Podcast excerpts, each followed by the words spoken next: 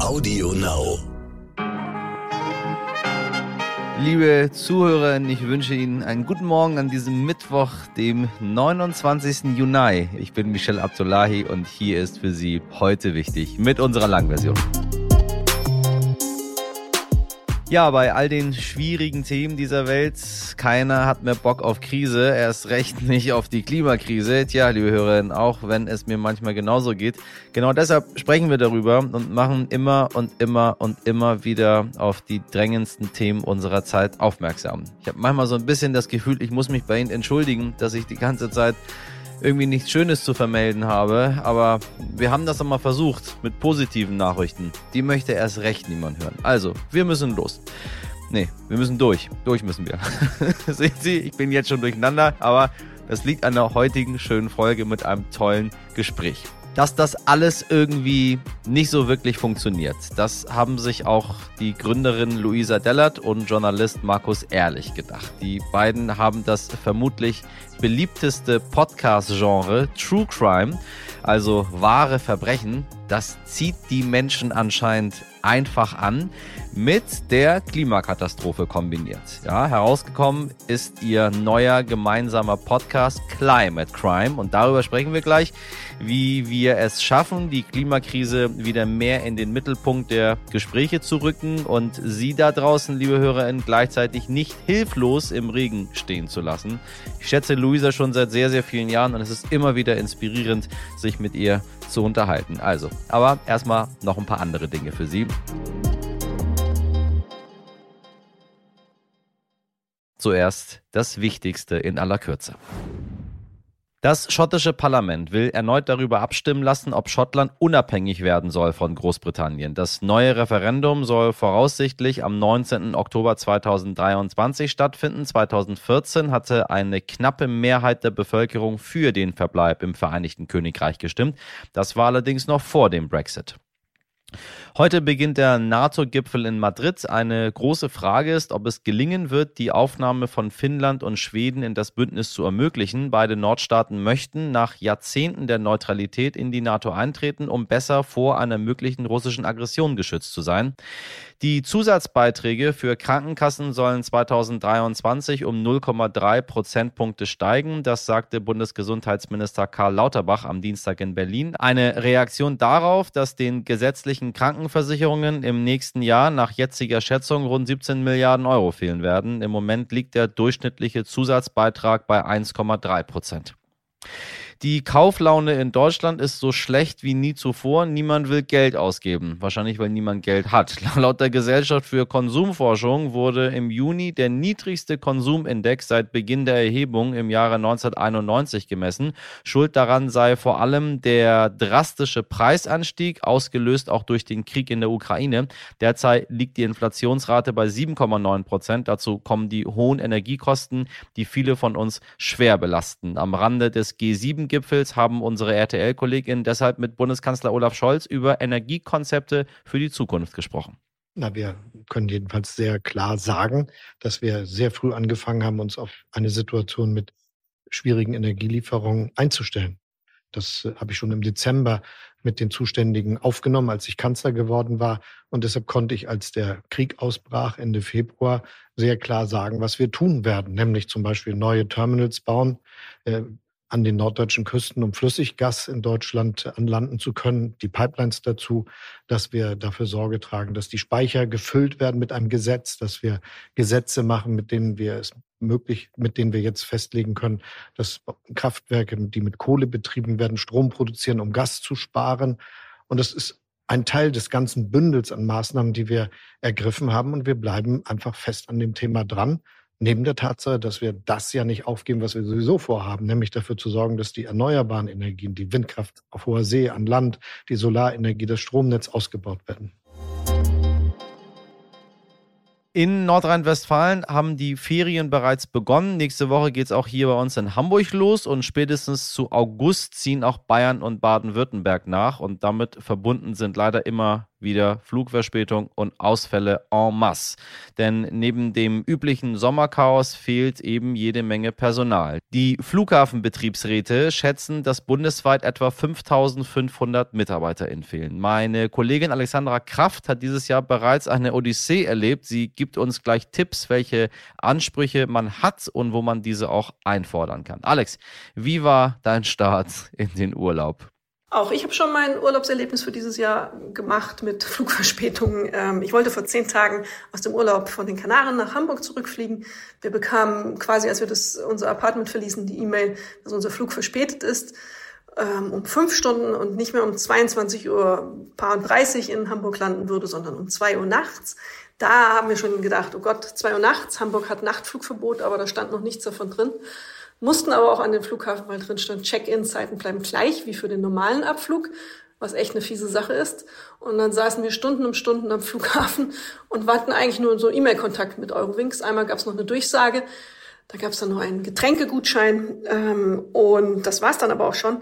Im Flugzeug ähm, landeten wir dann erst gegen 22 Uhr fast ähm, und der Pilot begrüßte uns fröhlich und sagte uns, ähm, dass er sich freut, mit uns zu fliegen. Es sei jetzt eine Leihgesellschaft, weil Eurowings sich verspätet habe und keine Flugzeuge und keine Crew vorhanden gewesen sei. Aber jetzt sei man ja froh und würden sich auf den Weg machen, was er verschwieg, dass wir nur bis Hannover geflogen sind und äh, nachts um kurz nach drei in Hannover gelandet und von dort dann mit dem Bus weiter nach Hamburg kutschiert wurden ähm, und am Hamburger Hauptbahnhof morgens um 5.45 Uhr ankamen. Also 17 Stunden Reisezeit für eine Reise, die eigentlich fünf Stunden dauern würde. Ja, 17 Stunden Reisezeit. Hättest du die auch mit einem 9-Euro-Ticket holen können, wenn du dann einfach zum Beispiel von Hamburg nach Kiel gefahren wirst. Ja, die Lebenszeit kann man sich nicht wiederholen, aber zumindest gibt es ein bisschen Geld zurück. Lieber Alex, was kann man tun im Falle einer solchen Verspätung? Früher musste man mit solchen Verspätungen einfach leben. Heute ist das gesetzlich geregelt, dass man Recht auf Schadenersatz hat. Ab mindestens drei Stunden in der europäischen Flug, Abflug ähm, oder Ankunft hat man ein Recht auf 250 bis 600 Euro. Das hängt davon ab, wie weit die Distanz ist. Das staffelt sich. Das findet man ganz gut auf den Seiten der Verbraucherzentrale. Anträge stellt man dann auf der Seite der Fluggesellschaft. Kommt meistens der Link auch schon mit der Mail der Flugverspätung. Und da klickt man einfach drauf und muss das ausfüllen. Am besten man sammelt einfach so viele Belege wie möglich, damit man einfach zeigen kann, das war so. Und ähm, dass diese Zahlungen werden getätigt, wenn ähm, nicht außergewöhnliche Umstände vorliegen. Außergewöhnliche Umstände, das ist recht limitiert. Das sind zum Beispiel schlechtes Wetter, Streik von Fluglotsen zum Beispiel. Ähm, technische Defekte gelten nicht mehr als außergewöhnliche Umstände. Das war früher mal so, heute nicht mehr.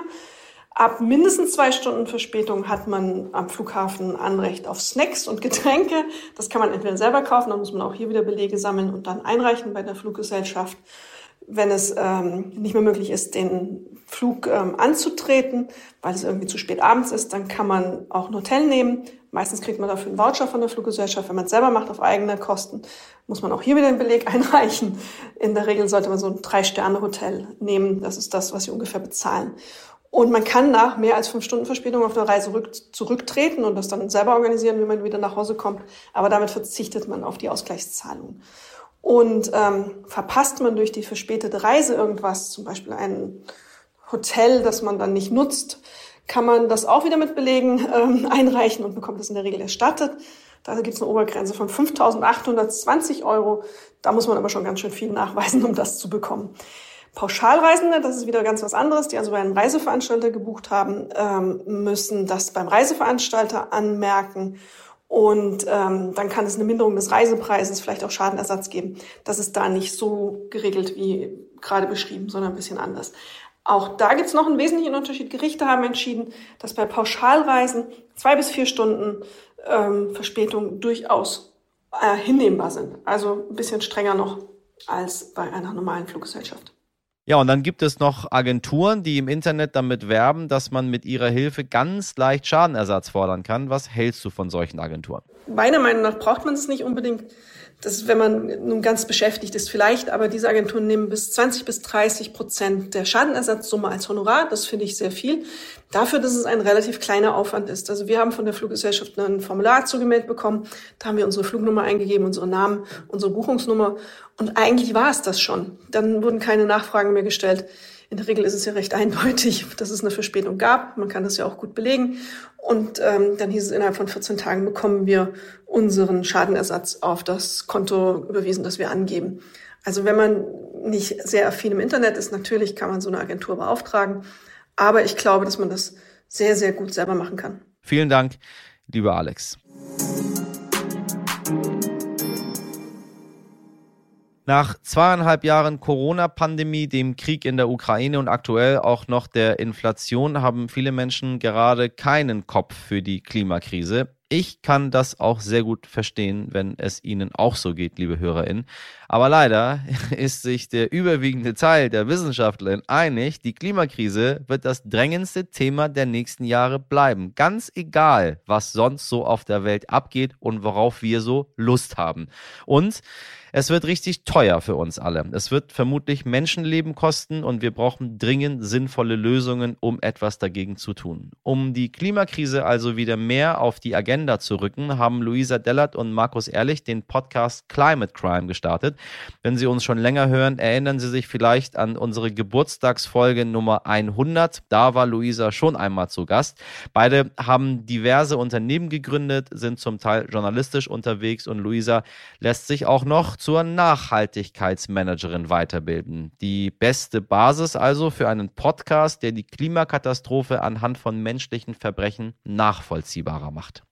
Lou und Markus, ich grüße euch beide. Schön hier zu sein. Hallöchen. Hi, danke für die Einladung. Sehr, sehr gerne, weil ihr ein Thema, ein Feld beackert, nämlich auch im, im ähm, Segment Podcast, was wir hier immer wieder als Nachrichten äh, ansprechen. Schockierendste Verbrechen an Menschen, Tieren, Natur, Klimakatastrophe meets True Crime. Ihr habt Vape-Mafia gehabt, ihr habt Agent Orange gehabt, ihr habt Kindersklaven gehabt, ihr habt Fast Fashion gehabt, ihr habt Autoabgase gehabt. Äh, ist man nicht irgendwann irgendwie fix und fertig am Ende? Also wenn man das jetzt auch noch ähm, hauptberuflich macht im Podcast und das bespricht und sieht, was die Menschen so die ganze Zeit für furchtbare Dinge machen. Also ich meine, wie, wie, wie verarbeitet man das? Du darfst gerne anfangen, Lou. ja, wie verarbeitet man das? Relativ schwierig, ehrlich gesagt. Also ich würde behaupten, wir waren schon das ein oder andere Mal richtig abgefuckt, auch nach den Aufnahmen oder Recherchen, die wir ja auch dann irgendwie vor Ort äh, mit begleitet haben. Aber es ist wichtig, die Themen halt anzusprechen und es ist wichtig, dass es Menschen gibt, die sich damit auseinandersetzen und das probieren, für noch mehr Menschen bereitzustellen und vielleicht auch so zu übersetzen, dass sie es dann verstehen. Ja, und es ist halt leider kein Feel-Good-Podcast. Aber ähm, ja. von, von denen gibt's ja sehr, sehr viele und deswegen glauben wir, dass unser Podcast zwar keiner ist, der Spaß macht, aber dafür einer, der sehr wichtig ist. Und deswegen machen wir es, weil irgendwer muss ja machen. das finde ich sehr gut, weil ich von den Feelgood Podcasts ehrlich gesagt ein bisschen die Schnauze voll habe weil äh, es geht nicht, dass wir immer alles äh, in appetitliche Häppchen verpacken müssen, damit Menschen das irgendwie begreifen. Äh, man sagt ja, die sind überfordert, die schaffen das nicht. Ist relativer Quatsch. Also die Menschen schaffen das schon. Ich habe natürlich hier jetzt auch nicht die 100 Millionen Zuhörer, als würde ich jetzt Comedy machen oder Unterhaltung. Das verstehe ich auch. Nichtsdestotrotz ist es halt so wichtig, dass man diesen viel Good Content nicht macht. Wie schafft man das denn trotzdem, dass äh, am Ende nicht irgendwie so eine völlige ähm, Verzweiflung da ist, so eine Aufgabe, sondern man sagt, ich ja, ich, ich nehme da was mit und ich möchte was verändern. Ich fange jetzt an. Also ich glaube, das war uns auch ganz wichtig, Markus, da spreche ich für uns beide, dass wir nicht nur erstmal die Verbrechen erzählen und darüber sprechen in unserem Podcast, sondern am Ende auch darüber reden, hey, was hat das mit uns zu tun und wo können wir auch vielleicht mit anpacken, aber auf der anderen Seite auch immer noch mal klar zu machen, die großen Hebel müssen Politik und Wirtschaft irgendwie äh, einmal umlegen und nicht wir, aber im Kleinen kann man trotzdem immer wieder probieren, ein Stück nachhaltiger zu leben und und zu schauen, dass man eben die Dinge doch in den Griff kriegt. Ich habe gerade eine Studie gelesen, wo Menschen über 40 äh, sagen, dass sie möchten, dass Politik und Wirtschaft mehr zur Verantwortung gezogen werden und Menschen unter 30 äh, lieber Handlungsanweisungen bekommen, damit sie selber was umsetzen. Das, das fand ich ganz spannend, dass wenn man irgendwie älter wird, ich weiß nicht, entweder erkennt man, dass man alleine nicht alles stoppen kann, oder man ist sich zu bequem dafür und sagt, lass mal lieber Wirtschaft und Politik äh, in die Pflicht nehmen. Wenn wir jetzt mal gucken, wir haben seit einem halben Jahr eine neue Koalition. Sie sind sehr progressiv und sehr fit und sehr modern und sehr cool in diese neue Regierung gestartet nach 16 Jahren Merkel. Habt ihr euch von dieser Ampel, von dieser Fortschrittskoalition, fällt jetzt so schwer, das zu sagen, ähm, ein wenig mehr erhofft, was den, was den Klimaschutz angeht? Oder sind die auf einem guten Weg und wir meckern einfach nur zu viel? Ehrlich gesagt glaube ich, dass wie bei so vielen Themen da die Wahrheit so ein bisschen in der Mitte liegt. Ähm, bevor ich jetzt mit dem Negativen anfange, sage ich erstmal das Positive. Ich glaube, dass es auch wahnsinnig schwierige Vorzeichen waren, unter denen diese Koalition ihre Arbeit überhaupt aufgenommen hat.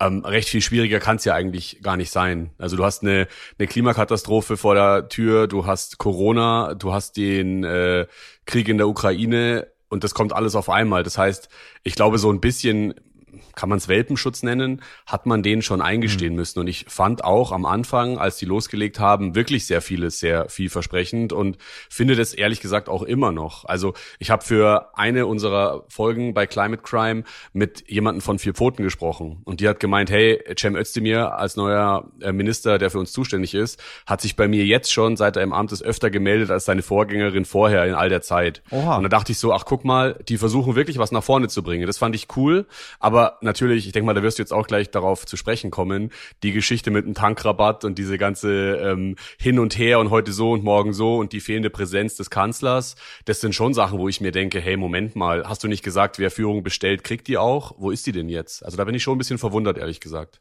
Ich meine, Habeck ist für Klima und für Wirtschaft zuständig, was ja logisch klingt. Also viele Jahre klingt es unlogisch. Äh, angesichts des Klimawandels klingt es sehr logisch. Ich habe mehr das Gefühl, dass Klima hinter Wirtschaft zurücksteht und wir tatsächlich sogar überlegen, wieder mehr Kohle und Öl zu nutzen, weil äh, wir jetzt an das Gas nicht mehr rankommen. Und irgendwie, ich weiß nicht, dieser Ukraine-Krieg hat irgendwie dazu geführt, dass ich das Gefühl habe, Klima ist jetzt irgendwie doch nicht so wichtig und selbst der grüne Kanzler hat erkannt, wenn die Leute im Winter frieren zu Hause, dann haben die keinen Bock, dann machen die nicht mit, dann wird gar nichts verändert. Muss man es radikaler angehen letztendlich und sagen, ist so, egal, tut mir leid oder dann doch nicht nach Katar fahren oder nach Kuwait, wo war irgendwann im Persischen Golf, um sich das Gleiche nochmal in Grün zu holen? Ich fange mal kurz an. Also ich will mir nicht anmaßen, darüber halt zu 100 Prozent zu urteilen, wie alle das auf Twitter tun, weil ich glaube, es ist voll schwierig, in so einer Position als Politiker oder Politikerin Entscheidungen zu treffen, den Klimawandel im Hintergrund irgendwie zu haben, aber auch Menschen, die vielleicht dann im nächsten Winter äh, frieren. Von daher muss man jetzt, glaube ich, einfach gucken, dass man besten Gewissens irgendwie die Entscheidungen treffen kann. Und was man vielleicht nochmal Positives auch mit auf den Weg geben kann, ist, wie ich finde, dass einige PolitikerInnen, die da jetzt auch in der Regierung sitzen, äh, gut kommunizieren. Und zwar ehrlich, transparent oder transparenter, als es bisher stattgefunden mhm, hat mhm. und auch ja. mutiger, die auch dann jetzt wirklich mal sagen, was Sache ist und was auf uns zukommt. Und das ist auf jeden Fall für mich ein Schritt in die richtige Richtung, auch wenn es dann hoffentlich bald wieder mehr um Klimaschutz geht. Das stimmt, da, da würde ich zustimmen, das äh, würde ich auch so einschätzen, aber was mich schon stört, ist dieses, naja, jetzt ist halt gerade super viel akut und den Klimaschutz, den stellen wir jetzt mal wieder hinten an. Also so dieser, dieser komplett fehlgelaufene Tankrabatt, der am Ende ja nur irgendwie Subventionen für Mineralölkonzerne ist.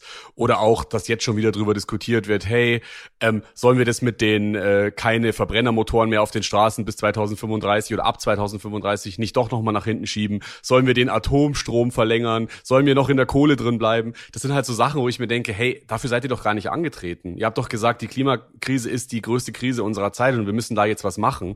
Und ich glaube, dass es einerseits total schwer zu verkaufen ist den Leuten, weil die Leute halt gerade merken, boah shit, alles wird teurer und ich habe am Ende weniger Geld in der Tasche und gleichzeitig aber total. das und gleichzeitig aber das Richtige zu tun. Ich glaube, dass es wahnsinnig schwer ist, aber ich meine, die sind dafür gewählt worden, die müssen sich darum kümmern und das Witzige daran ist ja oder das das äh, was viele nicht verstehen, dass uns die Klimakrise am Ende am teuersten von allem kommen wird. Das wird am Ende wird die Rechnung kommen und dann wird's richtig teuer. Und wenn je länger wir warten, jeden Tag, den wir nicht da jetzt was machen, ähm, wird am Ende die Rechnung höher werden lassen. Und ich glaube, das haben viele Menschen noch nicht begriffen, sowohl auf Seiten der Politik als auch in der Gesellschaft.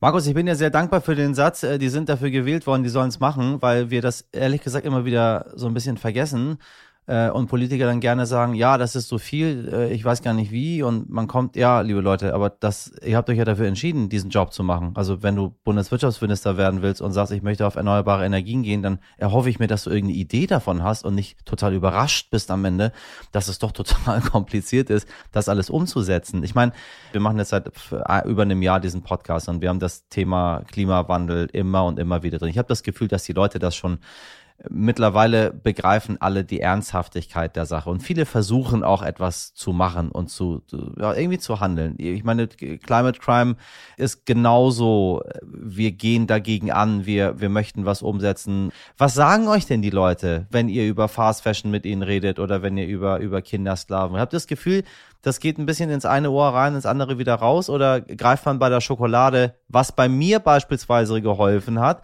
Ich kaufe nicht mehr wahllos Schokolade. Zum Beispiel. Mhm. Ich gucke da ziemlich genau jetzt mittlerweile drauf. Und das habe ich aber erst so rückblickend erst gemerkt, dass sich mein Konsumverhalten doch tatsächlich ganz unterbewusst verändert hat.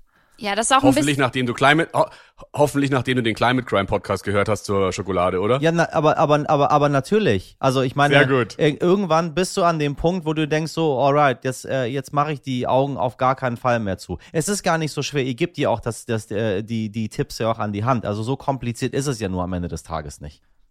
Lou, sorry, ich bin dir äh, rüde ins Wort gefallen. Nee. Go ahead wenn zwei Männer reden, dann äh, lasse ich die, da höre ich doch gerne, da höre ich doch gerne zu.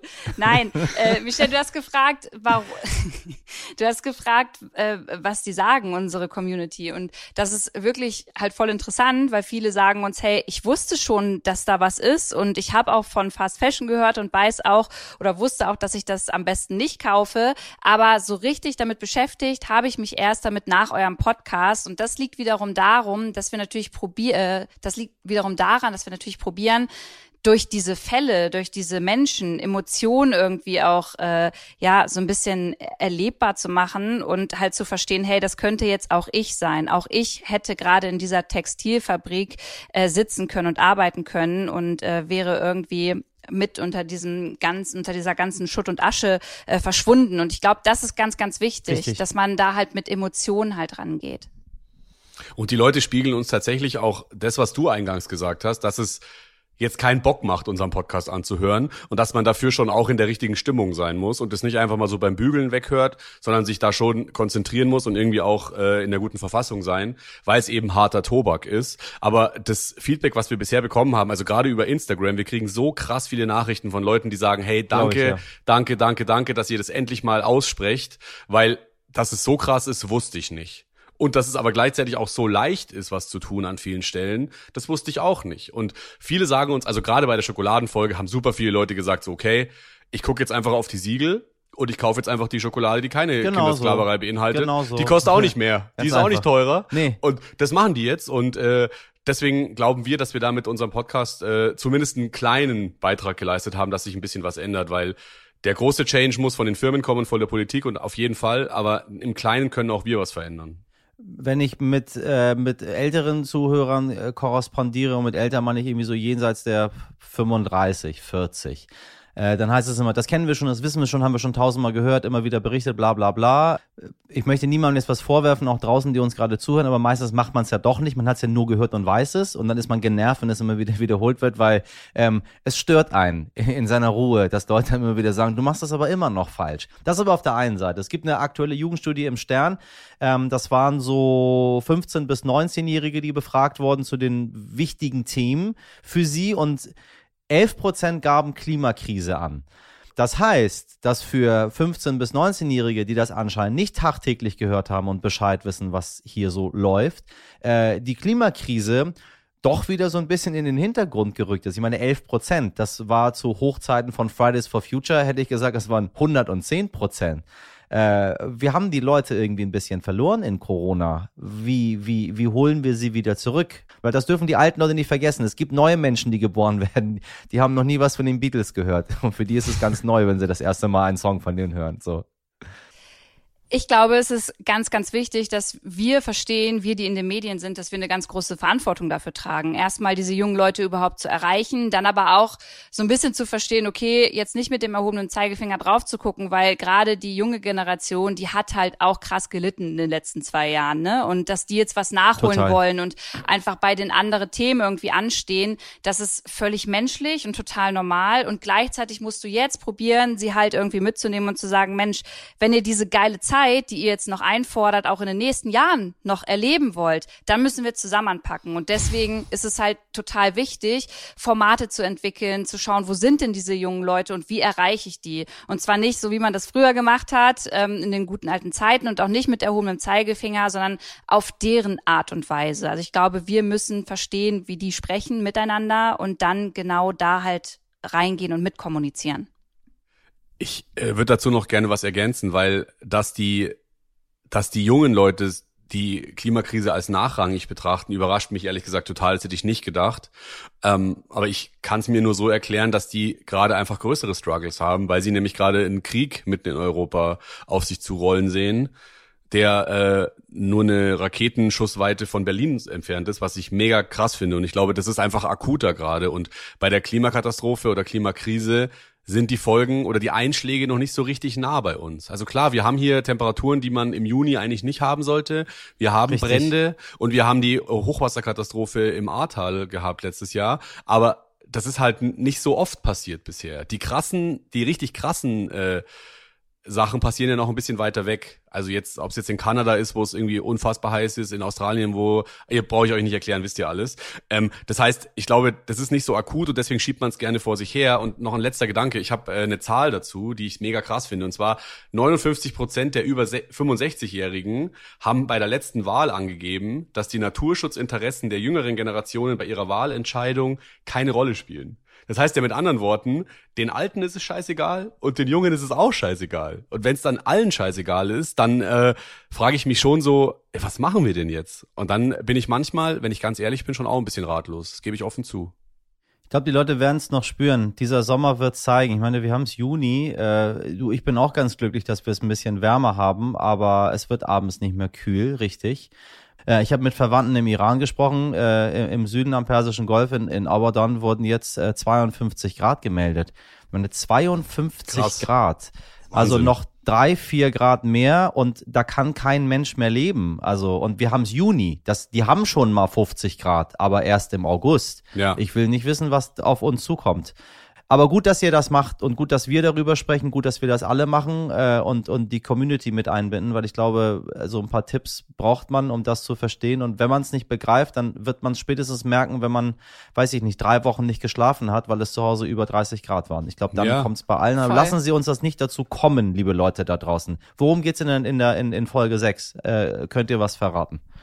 Dürfen wir, oder? Wir, wir können auf jeden ja. Fall äh, ansatzweise ein bisschen was äh, schon dazu sagen. Wir waren hier in Deutschland auf illegalen Mülldeponien unterwegs. Wir haben uns mal angeschaut, oh. wo und wie viel Müll da rumliegt mit äh, zwei Journalistinnen, die da gerade investigativ am Start sind. Und äh, Markus, ich glaube, ich spreche für uns beide. Wir, wir waren äh, da in einer äh, dieser Mülldeponien und haben uns die angeguckt. Und es ist krass, wie viel Müll dort hingeschmissen wird, illegal, wie mit Müll gehandelt wird, wie viel Kohle man damit eigentlich machen kann, manchmal sogar mehr als mit Drogen. Und äh, ja, dieser Fragestellung, was wir dagegen tun können und was es mit unserer Umwelt macht, äh, darüber reden wir in der nächsten Folge.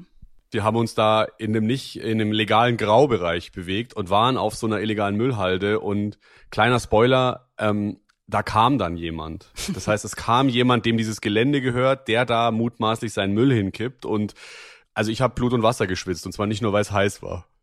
Ich fand den Satz von Lou auch so wichtig, man kann damit Geld machen. Wir hatten mal jemanden hier bei uns im Podcast, der gesagt hat, könnte man mit dem Klimawandel Geld machen, dann würden alle dagegen vorgehen. Also wenn es irgendwie Geld dafür gibt, ich glaube, da kommen ein paar findige Leute, die sofort sagen, wir machen das jetzt so und so. Ich glaube, das ist so ein bisschen unser Fehler.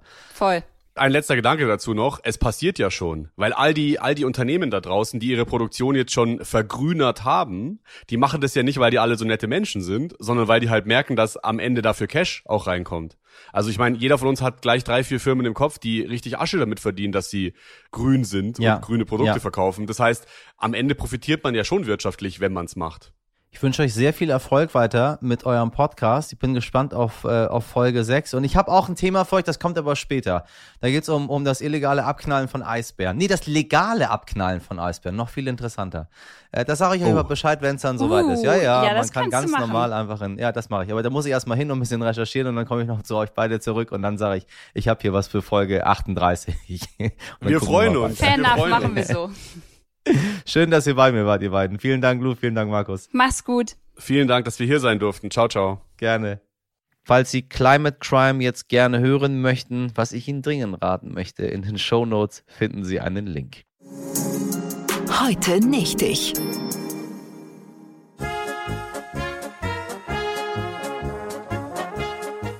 Liebe heute wichtig Fans, nein, Sie sind jetzt nicht beim Bayerischen Blasmusik Podcast gelandet. Nee, nee, wir sind beim G7 Gipfel oder zumindest dem, was davon übrig ist und das sind vor allem viele, viele, viele tolle Fotos mit Markus Söder und einer Gruppe von Frauen und Männern in Tracht.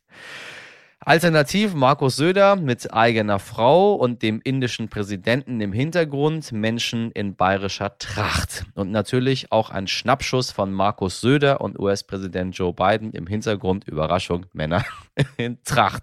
Auch Emmanuel Macron und seine Frau Brigitte mussten an den Trachtenmännern vorbeispazieren und hatten den einen oder anderen irritierten Blick. Ja, und zum Abschluss gab es für alle Staats- und Regierungschefs, das muss ich hier leider nicht gendern, noch ein Schmankerl, Wanderrucksäcke mit Wurst, Käse, Schafkopfkarten und Lebkuchenherzen aus Bayern.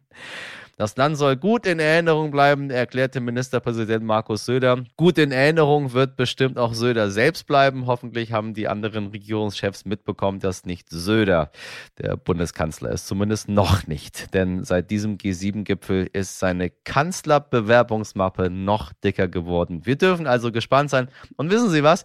so sehr sich die Leute drüber lustig machen. Ich bekomme auf so vielen Veranstaltungen so viel Schrott geschenkt. Dinge, die kein Mensch braucht ich hätte mich wirklich aufrichtig darüber gefreut, wenn mir mal jemand einen Wanderrucksack mit Wurst und Käse, Schafkopfkarten und Lebkuchenherzen aus Bayern geschenkt hätte. Irgendwie, ich, ich sage Ihnen, die gucken nicht irritiert, die finden das irgendwie toll. Glaube ich Ihnen. Nur über die Männer in Tracht, da müssen wir uns noch mal unterhalten. Und mit diesen Fanfaren und Trompeten schicke ich Sie in einen hoffentlich sonnigen, aber nicht zu sonnigen Juni-Mittwoch, liebe Zuhörerinnen. Sie wissen, es wird immer wärmer, immer wärmer und wir können nichts dagegen unternehmen. Glauben wir zumindest. Ich hoffe, Sie haben aus dieser Folge ein bisschen dazu was mitgenommen. Schicken Sie uns Ihr Feedback oder Themenideen gerne immer an heute wichtig stern.de und abonnieren Sie uns, empfehlen Sie uns weiter. Vielleicht fragen Freundinnen oder Familien Sie ja mal nach Hörtipps für den Urlaub. Nicht, dass ich Ihnen eine 17-stündige Reise wünsche, aber falls Sie Zeit haben, Sie wissen, wir sind immer für Sie da. Meine im Gemüt fast immer sonnige Redaktion, nee, nicht fast, immer sonnige Redaktion, besteht aus Mirjam Bittner und Dimitri Blinski. In der Produktion ist heute Lia Wittfeld. Morgen ist Donnerstag, da begleiten wir Sie ab 5 Uhr gerne wieder auf Ihrer Gassi-Runde beim Yoga, auf dem Weg zur Arbeit, was auch immer Sie gerne beim Heute wichtig hören, so tun. Bis dahin, machen Sie was draus, Ihr Michel Abdullahi.